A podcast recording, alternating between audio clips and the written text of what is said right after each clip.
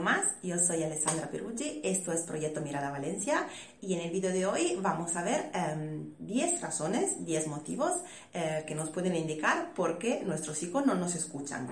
Eh, muchísimas veces en los talleres y, también en las asesorías personalizadas, cuando hacemos una lista de los retos a los que nos enfrentamos como padres, siempre yo diría el 100% de las veces digamos el 98, em, uno de los retos es, eh, mi hijo no me escucha, mi hijo no me hace caso, eh, tengo que repetir las cosas 497 veces eh, para que levante la cabeza.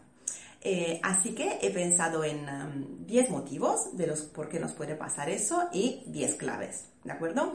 Eh, como siempre, esta es, una, es un reto, digamos, es algo que pasa con los niños a lo largo de, todo, de toda su vida y de todo su desarrollo. Entonces puede pasar que ese mismo reto mm, lo, lo, tenga una mamá de un bebé pequeño, una mamá de unos niños en etapa preescolar y, por supuesto, de niños y chicos adolescentes. Así que en estas 10 claves que os voy a dar, como siempre, coger los que pensáis que os pueda ser útil y necesario y dejar a un lado lo que ya no os sirve porque vuestros hijos han crecido o que ya habéis intentado y no, y no os ha funcionado bien, ¿de acuerdo? He decidido hacerlo de, de 10 a 1.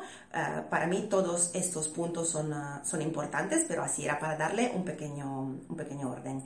Y al final del vídeo os dejaré una, un recurso gratuito, uh, creo que es muy interesante en este, sobre este tema, ¿vale? Entonces vamos a empezar al sitio número, en el puesto número 10, es puesto, eh, nuestro hijo tiene distintas prioridades. Eh, tenemos que saber y tenemos que asumir que los niños tienen prioridades distintas al mundo de los niños al mundo de los adultos.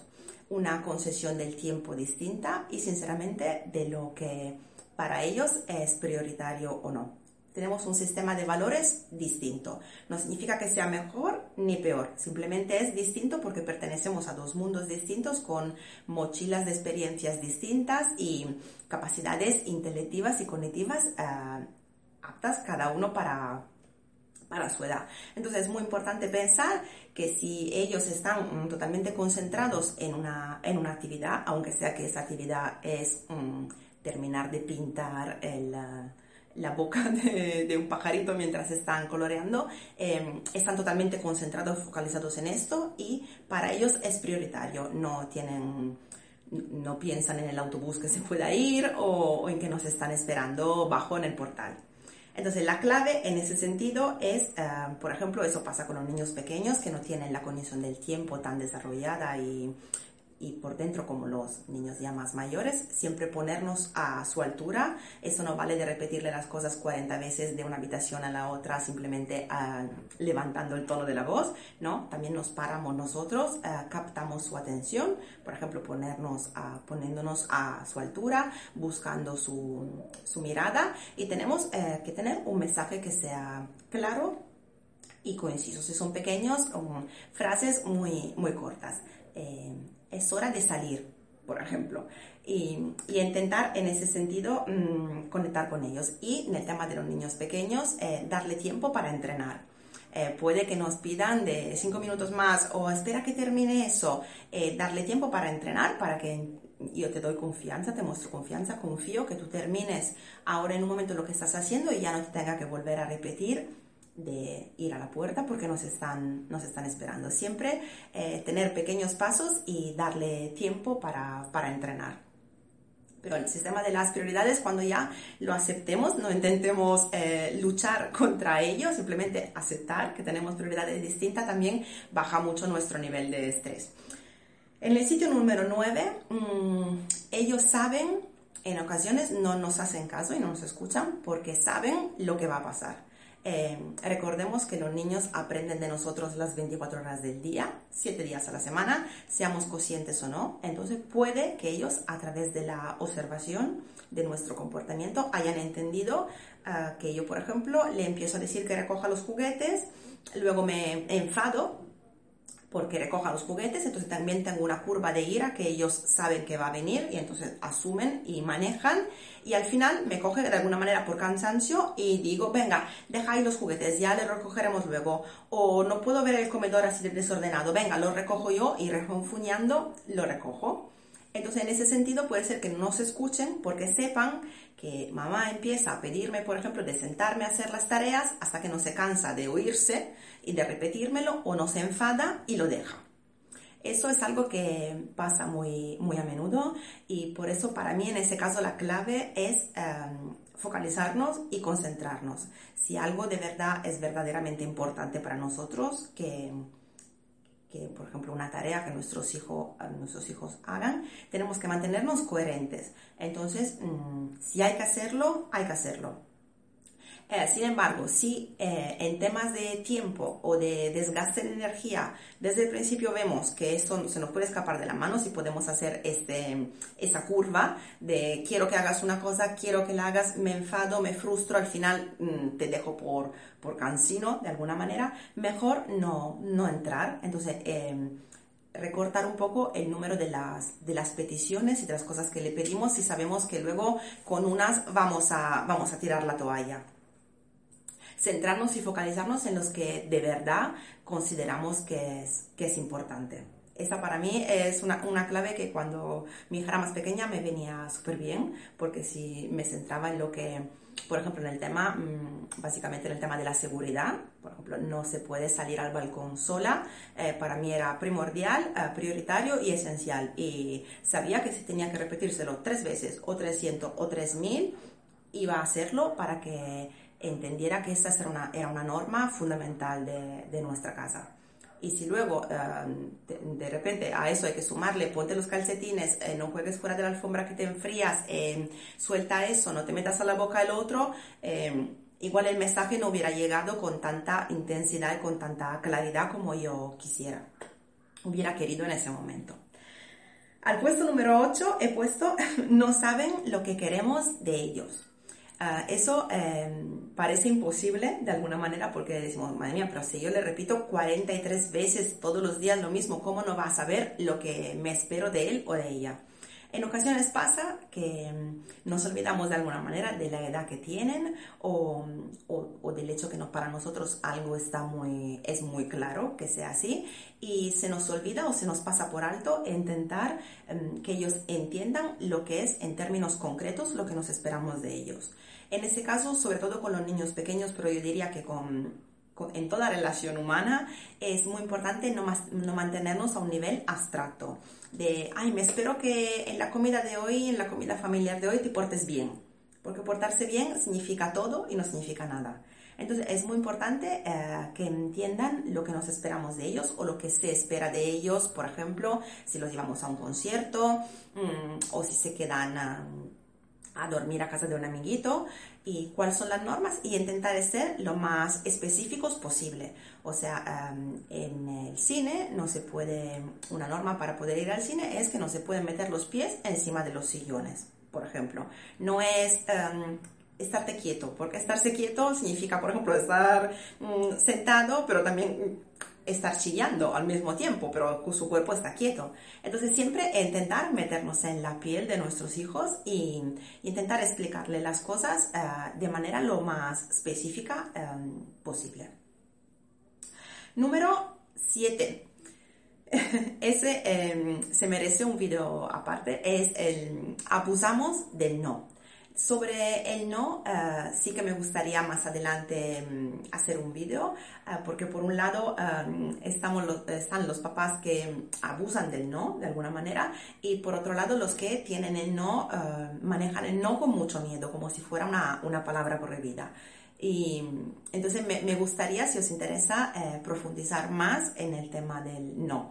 Pero en ese sentido, en esas 10 claves de por qué nuestros hijos no nos escuchan o no nos hacen casos, puede ser también mm, abusamos del no. O sea, igual le repetimos muchas veces muchas cosas que ellos no son capaces de poder hacer o por su edad o por su, o por su etapa del desarrollo. Entonces parece que no nos escuchan o no nos hacen caso, simplemente es porque aún no, no están capacitados para, para ello.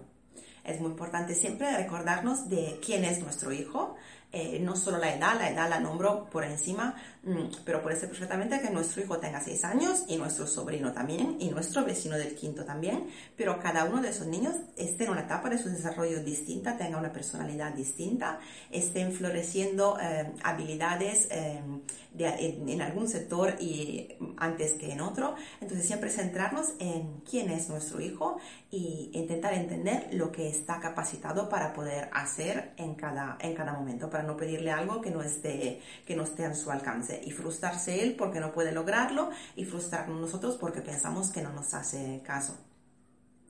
Número 6.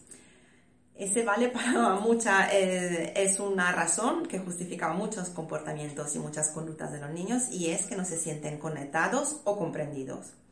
Ah, recordemos la importancia de la empatía. La empatía no es coincidir contigo, eh, estar de acuerdo al 100% contigo o sentirme como tú te sientes, sino es reconocer cómo te sientes y aceptarlo y validarlo.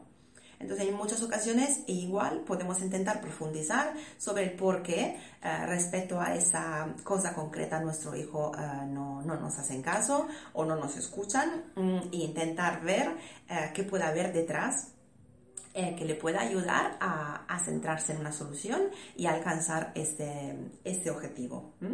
Entonces, nos puede dar mucha pista, intentar investigar con una mirada abierta y sin prejuicios, nos puede mm, desvelar muchas pistas como, sobre cómo acompañar a los niños a alcanzar estos objetivos que, que nos esperamos de ellos o que ellos tienen que, que alcanzar.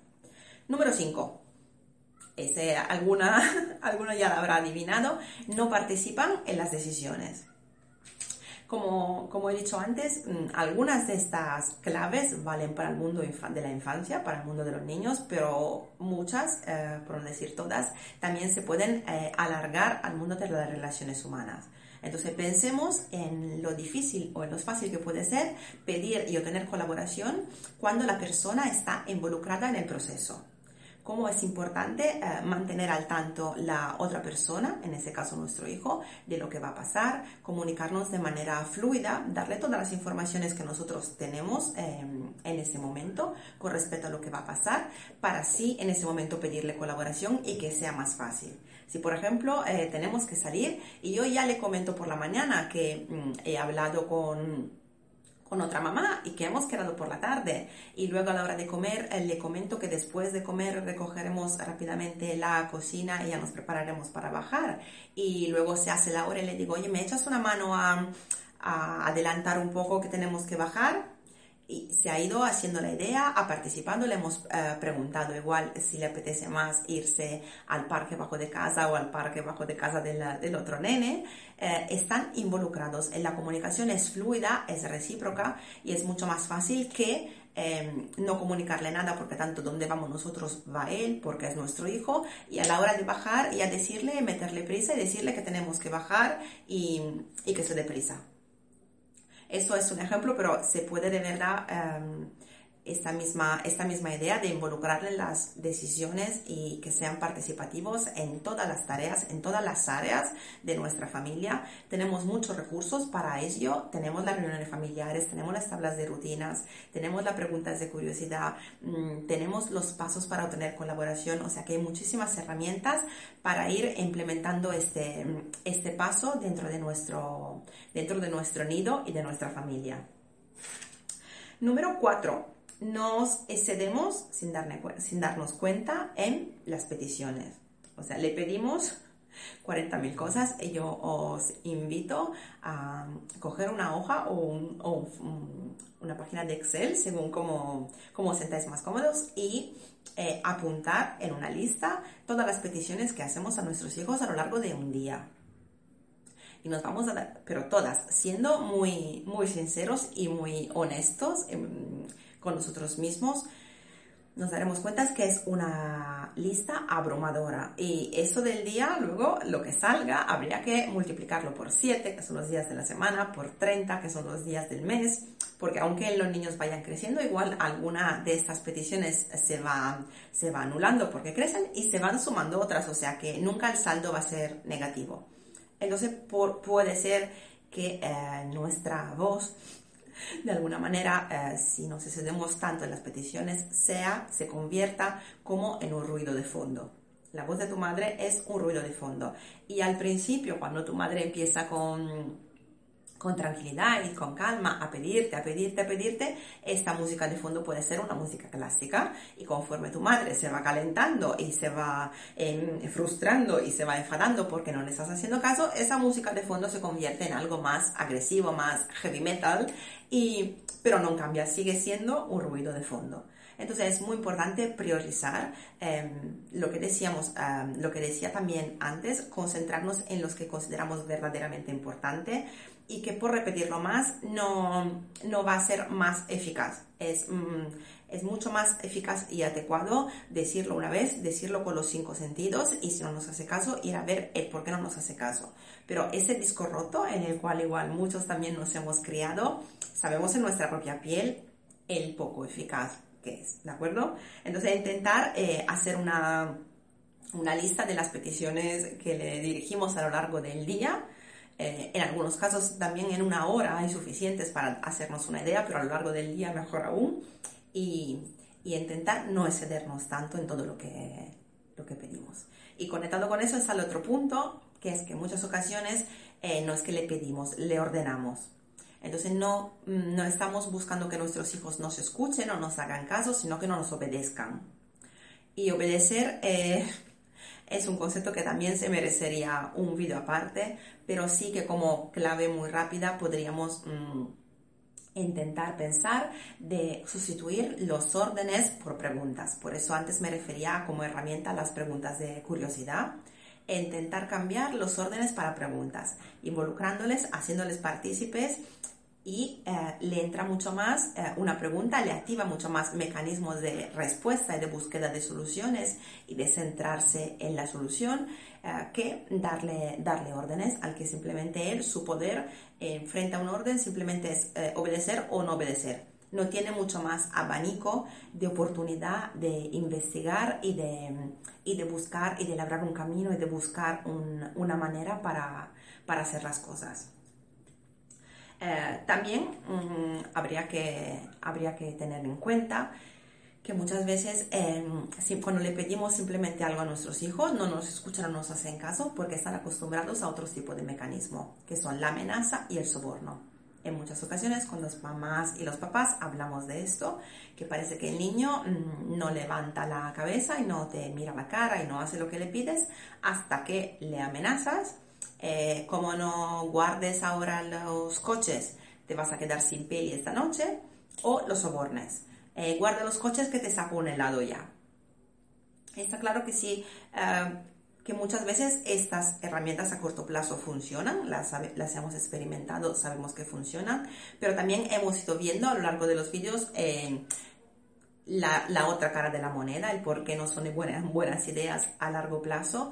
Y es verdad que los niños a ese tipo de mecanismos se acostumbran enseguida. Entonces, si están acostumbrados a que antes o después, en, la, en el momento de las 10 veces que mi madre me repite lo mismo, llegará el momento del amenazo del soborno, me espero ese momento para ver si hoy toca el soborno, gano, si toca la amenaza, pierdo, pero no tengo por qué eh, detener mi comportamiento o o hacer lo que ella me está pidiendo antes que llegue este momento porque sé que llegará.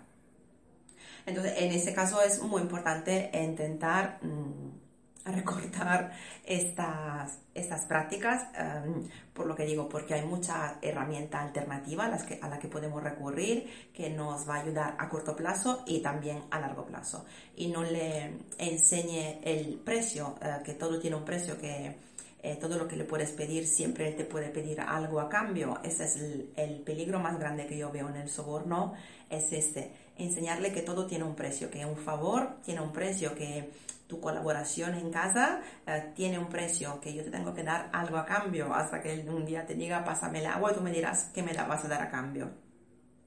Entonces, si vemos que nuestros hijos solo reaccionan cuando llega el amenaza o el soborno, que sepamos que igual este es un buen momento para trabajar en estos, en estos puntos, porque se están acostumbrando a este automatismo y hasta que no llegamos ahí, no pasa nada. están también experimentando los límites, eso también vale para los niños más pequeños, de alguna manera. Muchos papás me dicen, es que yo le digo, no hagas eso y luego él lo hace y me mira a la cara. Ellos van experimentando eh, los límites y poco a poco van aprendiendo. Eh, por eso también insisto en la, en la coherencia. Eh, no puede ser que el mismo gesto que nos hacen, la misma cosa que hace un niño, hablo ahora sobre todo de los niños más pequeños, en una ocasión nos haga gracia y nos haga reír, en una ocasión nos enfade porque igual hay alguien más presente en casa, en una ocasión nos moleste porque igual estamos saturados por otras cosas del día. Eh, eso eh, genera una, una, confusión y el niño ahí está experimentando límites y, acción-reacción, pero si a la misma acción suya corresponden distintas reacciones según según el día, según la hora, según cómo me pilla, según quién está. eso le lleva a la confusión y tarda mucho más en hacer propia las normas y los límites de, de cada casa y de cada familia. Y por último, eh, también puede ser una manera de llamar la atención. Eso lo vemos, em, lo vemos mucho en el tema de las, del cuadro de metas equivocadas. Eh, recordemos que la conducta de un niño es la punta de un iceberg y todo lo que está abajo son sus creencias y muchas veces eh, es ahí, ahí abajo, la mayoría de las veces que tenemos que trabajar para que también la conducta se modifique. Si insistimos solo en la conducta, eh, no logramos mucho o podemos lograr el efecto contrario, porque, por ejemplo, si está, si está llamando la atención, tenemos que trabajar mm, en lo que le mueve, en lo que le genera, en lo que le empuja a pensar que tiene que llamar la atención y a pensar que solo es importante cuando nos mantiene ocupados con él. Y repetirle las cosas 100 veces es algo que nos mantiene muy ocupados con ellos. Y ellos lo, lo saben, lo detectan. Entonces, por ejemplo, en ese caso, en el caso en el que la creencia errónea sea esta y por esto eh, nuestros hijos no nos escuchen o nos hagan caso por llamar la atención, también tenemos herramientas que, que van a trabajar en, en, esa parte que no se ve, como por ejemplo las opciones limitadas, las reuniones familiares, señales no verbales en los niños pequeños, eh, mm, dividir las tareas en pequeños pasos, darle tiempo para entrenar y, y muchísimas más.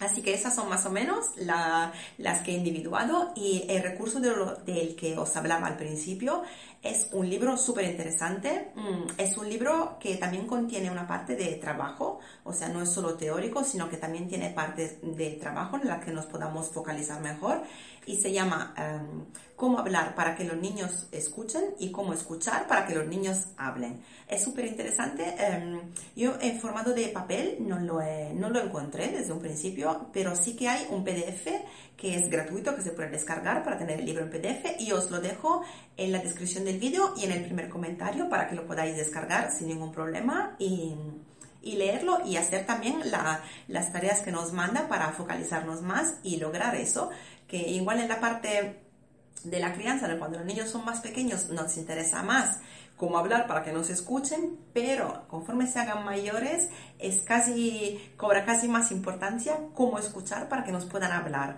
Luego empezamos a quejarnos que no nos cuentan nada, que no se abren con nosotros, y este libro es súper interesante y os lo recomiendo un montón.